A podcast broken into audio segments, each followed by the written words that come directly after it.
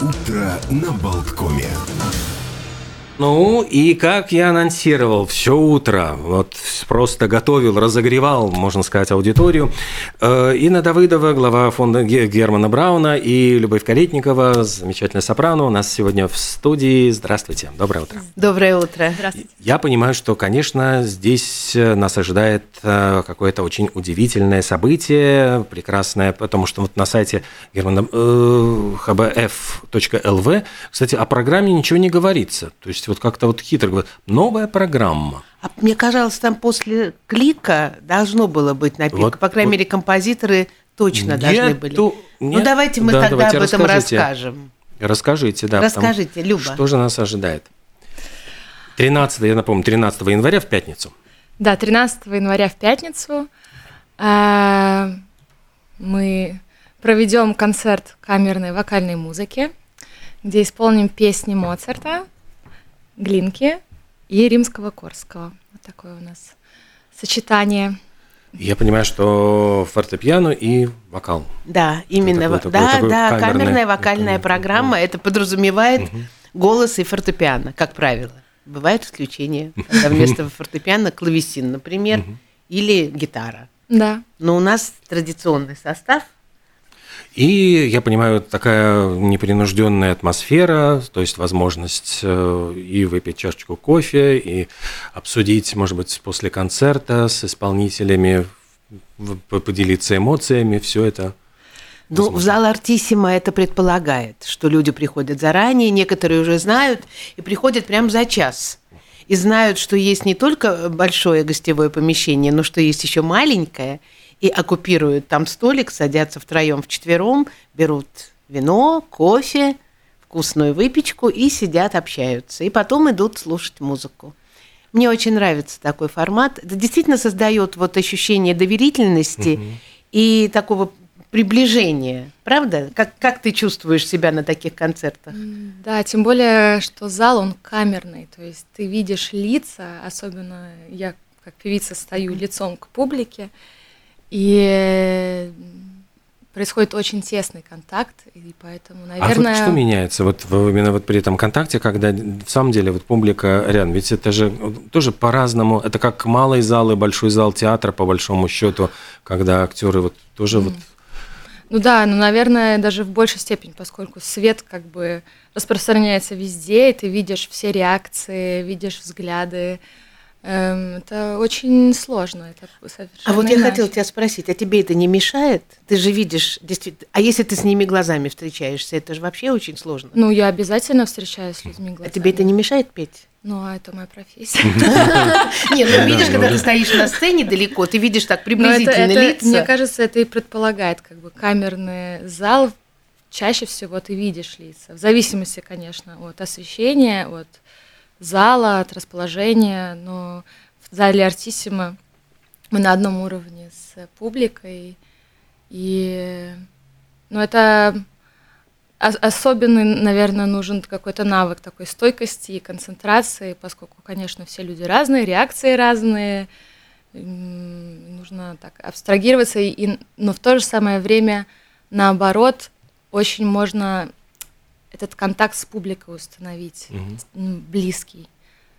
Когда ты видишь глаза и глазами встречаешься. То есть получается, что ты поешь каждому, и каждый это чувствует лично. Ну да, это, наверное, дорогого стоит, когда ты ощущаешь вот прямо вот, что для тебя поют.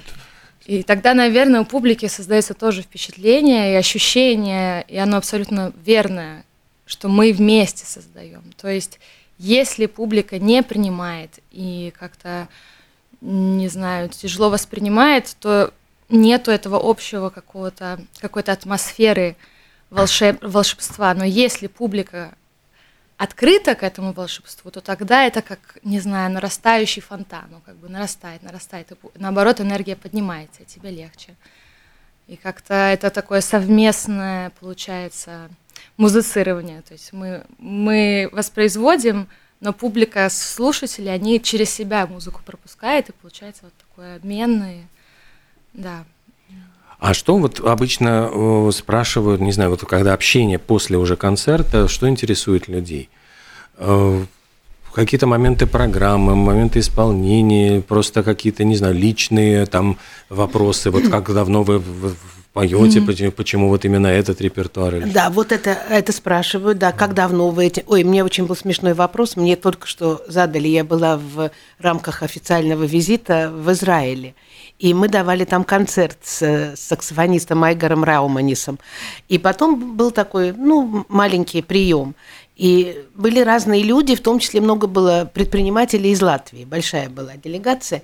И ко мне подошел один господин и светским тоном меня спросил, давно ли я играю на, на рояле. Это было очень забавно. Но певцов, конечно, спрашивают, потому что у них-то другой принцип. Певец не начинает в 4 года пению учиться, как пианист, скажем. Ну, тоже по-разному у Любы, например, очень длинная в этом смысле биография, творческая. Ну, вообще у людей отношение к вокалистам какое-то иное, потому что кажется, что вроде все могут петь, и у людей часто мнения какие-то свои есть, могут даже что-то там прокомментировать. Поэтому, да, даже меня редко спрашивали, как долго я этим занимаюсь. Ну, Здесь не... даже больше как-то какое-то восхищение часто бывает. Да, вот мне тоже кажется, что в восторге обычно выражают. Да. И еще очень интересно, вот по поводу репертуара.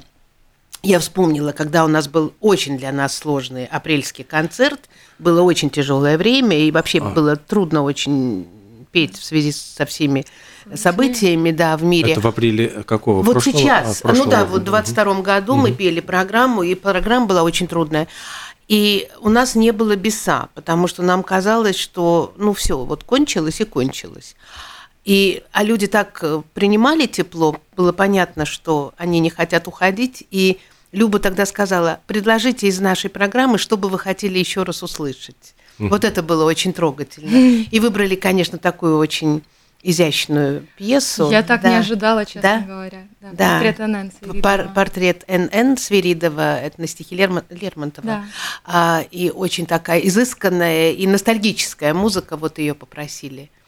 Попросили на бис. Ну вот сейчас у нас тоже музыки ностальгической будет достаточно. И бис подготовлен. Ну, бис, у нас несколько вариантов, потому что мы эту программу сейчас как бы тасуем. Ну вот я расскажу, как я обычно создаю программы. У Любы примерно такой же подход. Когда уже собрано э, количество произведений определенное, ну, ты можешь там что-то от чего-то отказаться, ты обычно репетируешь больше произведений, потому что вдруг что-то ты потом понимаешь, что не укладывается в общую канву программы, или ты чувствуешь, что сил может не хватить именно на какое-то произведение. Это нормальная вещь, слава богу, не опера. В опере ты ничего выбросить не можешь. А в камерной музыке там всегда возможны варианты. И я потом на полосочках бумаги пишу названия. И потом их тасую, как пасьянс, раскладываю. Вот что, зачем, что с чем, как это может быть. И это тоже такая очень интересная задача. А вот очень важно, ведь с чего начать и чем закончить, наверное, самое Конечно. главное. То есть это вот какие-то... Да, а вот так обычно бывает. Так, начинаем с этого, заканчиваем этим. И потом, а как же что в середине. Я так работаю всю жизнь, причем не только в концертах, но и в своих вот э, концертных лекциях, в своих этих экспериментальных всяких рассказах. У меня всегда есть вот это вот тут будет музыка такая, заканчиваем мы этим, начинаю я с этого, и я какие-то там себе пометки делаю, как сценарий. Ну, это, ну, это да, драматургия. А, да, да, да, да, да, а в программе это очень важно. Но у нас сначала даже была такая сумасшедшая идея вообще микшировать, то есть петь там что-то Моцарта, потом что-то Глинку, потом мы поняли, что не стоит очень разная стилистика, поэтому мы начнем с Моцарта. Изумительная музыка, просто необыкновенно ее практически никто не знает – и очень красивые песни. Некоторые напоминают какие-то знаменитые оперные арии Моцарта, там «Царицу ночи» вдруг в каком-то моменте или по мину, а некоторые как будто бы предвосхищают Шуберта. Просто удивительно. Да, именно в песнях Моцарта он проявляется уже как ну, ранний романтик. Да, романтик, да, как романтик. А потом Глинка, который знал музыку Моцарта, естественно, восхищался ею, как все практически представители русской школы. И казалось бы, такой классицизм, как будто бы с налетом романтизма, но совсем другая вот язык другой, вот музыкальный язык другой, понятный, доступный. Естественно, всем будет не только понятен текст, но музыка будет знакома, потому что это будет и в крови горит огонь желания, и я здесь и Незилия, и э, я помню чудное мгновение, то есть такие знакомые романсы, но должна сказать, что петь их очень трудно. Очень трудно. Очень мало кто поет глинку. Даже там, где эта музыка всем известна и исполняется постоянно. Это не застольные, скажем, песни. Нет. Так вот, за, за, за этим самым за столом вряд ли кто-то. Это уж точно. Но вы понимаете, я, у меня были э, программы, когда мы именно в Старый Новый год делали э, старинные романсы. Вот с Ириной Долженко, с Анатолием Цефиулиным. Но они это пели так, что мне потом все говорили, вообще другая музыка, вообще все по-новому. А еще у меня был удивительный случай вот по поводу застолья и прочего. Э, год назад я сделала вечер э, старинных романсов в свой день рождения с Анатолием Софиулиным и пригласила разных людей. И вот были люди очень интеллигентные, э, высокообразованные люди из латышской среды, совершенно потрясенные, со слезами которые, после концерта. И они мне говорили, что они никогда не слышали эту музыку. Вообще. То есть вот угу. такие открытия возможны даже в том, что нам кажется известным для всех. Ну, а сейчас такое время, камерная музыка звучит не так часто, поэтому я думаю, что что бы Люба не выбирала из программы, и что бы мы ни пели, это будет открытие. Моцарт, Глинка и... Римский Корсаков. Римский Корсаков изумительной красоты романсы, тоже на стихи Пушкина «Редеет облаков летучая гряда» и Нимфа. Нимфа – это стихи Кольцова. Потом, да, пушкинские еще есть другие романсы. Мы шесть романсов поем римского Курского. Потом на стихи э, Алексея Константиновича Толстого «Не ветер вея с высоты» знаменитый очень романс. А, и должна сказать, что удивительным образом а, все-таки э, вот натура артиста, я сейчас говорю о, о певце – она диктует вот эту интерпретацию. И с одной стороны, ты знаешь, какова традиция, ну, есть какие-то традиции, как исполняется русская музыка, как исполняется итальянская. Но с другой стороны, каждый артист, если он личность, если он вот э, творческий человек, он привносит в эту интерпретацию что-то свое, неповторимое.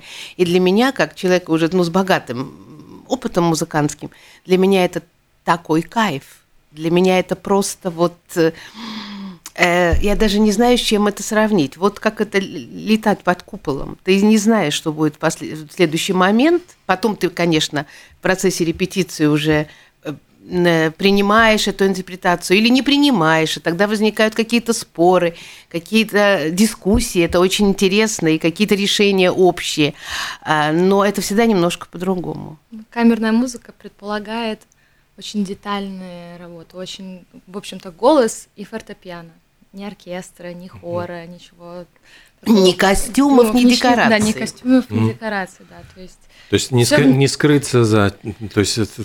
Да, и, и слышно должно быть все, каждая деталь, каждая мелочь, каждое слово. То есть это работа такая очень... Ювелирная. Ювелирная, да. А вот говоря про стихи, верно ли в самом деле, что очень по-разному воспринимается вот именно то, что те стихи, которые чаще мы читаем, Э, в собраниях сочинений классиков, они менее, может быть, даже ложатся все-таки на музыку, как, ну, то есть вот я к тому, что не самый известный знаменитый автор, известно, что там э, и у Чайковского не так много, вот на Пушкин гораздо больше других авторов, э, то есть вот ложатся больше на романсы, как, стихи, может быть, которые не так известные, может быть, не так читаемые вот в печатном виде. Есть какая-то разница вот именно между исполнением вот то, что мы читаем глазами, и то, что вот проходит через исполнителя? Как будто бы два разных вопроса. Я, мне кажется, что, наверное, ту классику, которую мы воспринимаем сегодня как классику, во времена э, авторов, она не была таковой. То есть они выбирали то, что им нравилось. И мне кажется, огромное количество камерной музыки написано на знаменитые стихи на, в любых языках. Наверное, это и предпочтение композиторов личное. Ну, на самом деле, я, э, это абсолютно, вот мне очень понравилось, что ты сказала, что они же не были классиками, да, в то время. Ну, допустим, э, Глинка Пушкин, да, или там, не знаю, Чайковский, Тютчев. Кстати, у него нет, наверное, стихи Тютчева. Нет. А, но я думаю, что тут э, очень много таких, много ответов. Я думаю, что один из них – это то, что музыкальность самого стиха и глубинность, глубина содержания, они настолько мощные и самодостаточные, что они как будто бы не предполагают еще какого-то дополнения, дополнения или прочтения, или интерпретации. Очень мало, например, э, на стихи Мандельштама хорошей музыки. Практически угу. нет. То, что мы знаем из репертуара угу, знаменитой ну, да. поп-звезды, для меня это было просто шоком в свое время насколько мне это не понравилось. А с другой стороны, я помню, как я э, в лицее рассказывала о Чайковском, говорю, все вы знаете, это я такая зацепка у меня была, говорю, все вы знаете, конечно, поэта Радгауза. И все закивали, потому что если ты говоришь, все знают, вы знаете, дети кивают. Тут я говорю, так, а какие стихи Радгауза? Тут они стали, а кто такой Радгаус? Я говорю, вот, не было бы Чайковского, мы бы Радгауза не знали. А он целый цикл на его стихи написал. Вот ему что-то там, да, mm-hmm. почудилось свое родное, важное. Но я думаю, что вот это тоже такой момент. Конечно, много стихов. Пушкинские строчки, они очень хорошо на музыку ложатся. И мы знаем э, очень много разных композиторов, которые на одни и те же стихи да. писали музыку. И это тоже такой очень интересный опыт. Например, вот эта фиалка, которую мы будем петь, моцартовская, да. я, это на стихи Гёте. Да. Я ее знаю в двух других прочтениях э, у Метнера и у Вольфа. Так вот, у Метнера это не фиалка, это баобаб. Там столько музыки, там столько такие виражи фортепианные, что там уже, ну, эта фиалочка изящная, она уже действительно разрастается во что-то совсем иное. Ну, это вот, вот так, такой пример. То есть это на самом деле ну, загадка. В какой-то степени загадка тоже. Ой, у нас осталось буквально пять минуточек, а надо э, еще проанонсировать я понимаю, несколько мероприятий, да? Давайте сделаем так. Мы сейчас напомним, что в эту пятницу, 13 января в 7 часов в зале «Артиссима» камерный вокальный вечер поет Любовь Каретникова, которая только что приехала из Зальцбурга, где она сейчас совершенствуется, и будет она исполнять романсы Моцарта, Глинки и Римского-Корсакова вместе со мной, с Инной Давыдовой. А впереди у нас продолжение нашего фестиваля Winterfest. И хочу сказать нашим слушателям, что буквально два дня назад мы договорились с потрясающим трио музыкантов из Литвы, которые приедут к нам на День Святого Валентина и будут играть программу «Только Пьецолла». Я слышала их сейчас в Вильнюсе, я пришла просто в буйный восторг и тут же предложила им приехать в Ригу. Так что следите за афишей 14 и 15 февраля. У нас в гостях музыканты э, трио скрипка, виолончель и аккордеон. Скрипка училась в Вене, э, Сейчас она концертмейстер Литовского национального симфонического, а виолончелист, между прочим, учился у Натальи Гутман. Mm. Так что это такая школа. И я вам скажу, что я сидела как в детективном сериале слушала эту музыку. То есть даже то, что я знала, для меня было открытием. И очень много новой музыки. А потом мы празднуем день рождения фонда Германа Брауна 27 февраля в Латвийском национальном театре.